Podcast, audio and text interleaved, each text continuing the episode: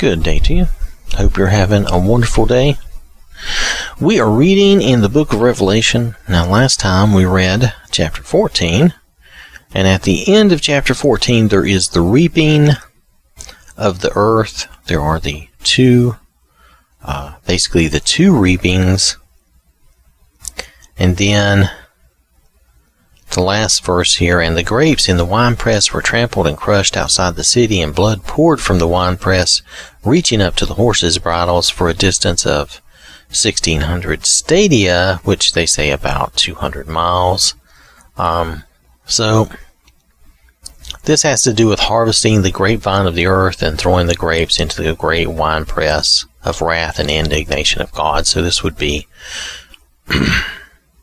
representative of that as part of God's judgment on the rebellious world. So that's the end of chapter 14. Now we're ready to read chapter 15, Revelation 15. I am reading in the Amplified Bible, and I do want to remind us that we are, um, while this is very much in John's future, and it reads very much as a future thing, uh, we want to make sure that we're applying this in a way to our daily lives, that we're learning what we can learn from this and applying it to our daily lives. That's my intent and my idea. Um, that's always been my idea through all the Gospels and everything we've we've read and studied, and uh, that will continue to be my idea even when we finish Revelation and uh, the Lord willing, we'll go back to uh, Genesis and start from there and come forward. Uh, the idea is to learn what we can learn and use that in our daily lives and not uh, not necessarily i'm not necessarily trying to uh, learn about the future events of what may or may not happen and when and we can't know like we can't know when the lord is going to return anyway um, you know, Jesus will return, but we don't know when. And, and he said plainly that even he did not know that only God the Father knew. So we can't know that. So we're just reading this from the intent of trying to learn what we can and apply that to our daily lives. Some of these things are going to read as future events. Some things I believe are future events. However, it's also possible some of these things have already occurred. So, I don't want to get into all that and all the symbology and the speculation. Just want to read this with the understanding that we're reading something that for John, when he was here having this vision, this was all future for him. At, the point where we are now, definitely it was all a future event for him. Okay? So, this is Revelation chapter 15, verse 1. Then I saw another sign in heaven, great and wonderful, a warning of terrifying and horrible events. Seven angels who had seven plagues, afflictions, calamities, which are the last, because with them the wrath of God is finished. That is, it is completely expressed and reaches its zenith. Then I saw something like a sea or a large expanse of glass mixed with fire, and those who were victorious over the beast and over his image and over the number co- corresponding to his name were standing on the sea or large expanse of glass, holding harps of God, worshiping him.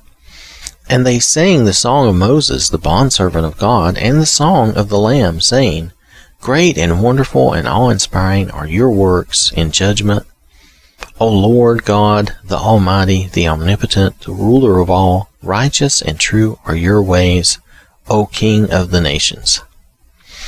Who will not fear reverently and glorify your name, O Lord, giving you honor and praise in worship?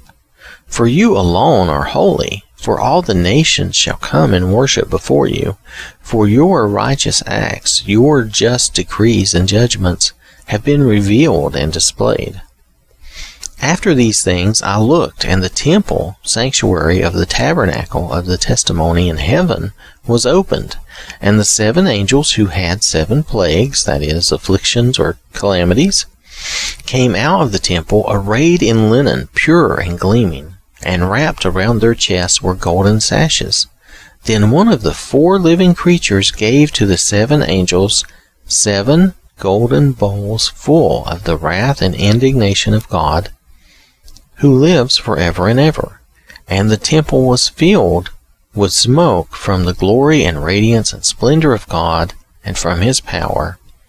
And no one was able to enter the temple until the seven plagues of the seven angels were finished. Now that is Revelation chapter 15.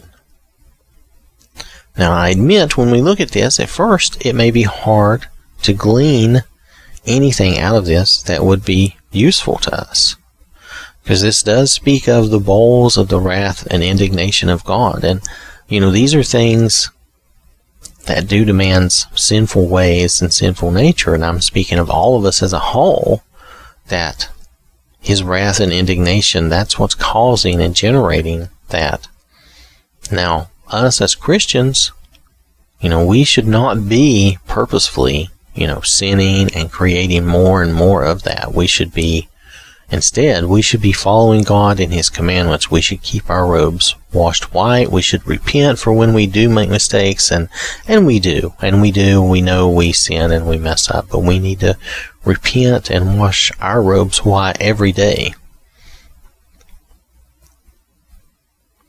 Now you notice here too that, let's see, the temple was filled with smoke from the glory and radiance and splendor of God.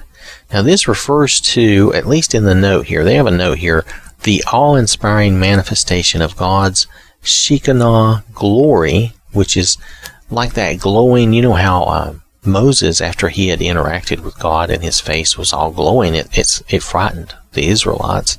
Um, it's that type of a glowing glory of God's power.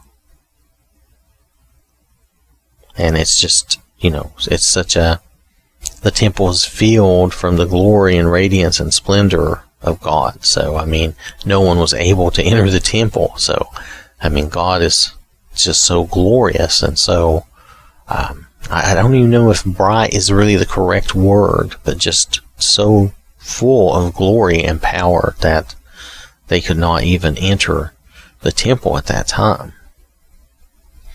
Notice that um, those who were victorious over the beast and over his image and over the number, meaning that if they have not succumbed to sin, they have not come to the temptations and the deceptions. Now, if we can't take anything else away from this, let's look at it that way. If we we can be the ones who are victorious. We can, as Christians, be victorious over the deception of sin we don't have to fall for sin and fall in with Satan and the beast and the prophet. And I say that kind of, you know, in the air quotes type of way. You know what I mean? So that we can, we can be among this number, figuratively speaking, in that we can be victorious over sin thanks to God, thanks to the sacrifice of Jesus. We can be victorious. We can resist the temptations and deceptions of the world.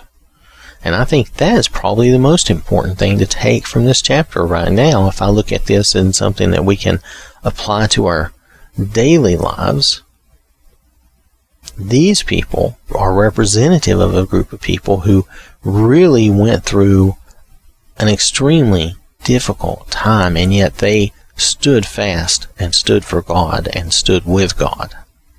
And that's what we need to do. We need to make sure we're doing that. And then we will, at the end, when we end up with heaven, when we in front of, end up in front of God, we may be like these people holding a harp of God, worshiping Him and singing songs to Him and songs to the Lord.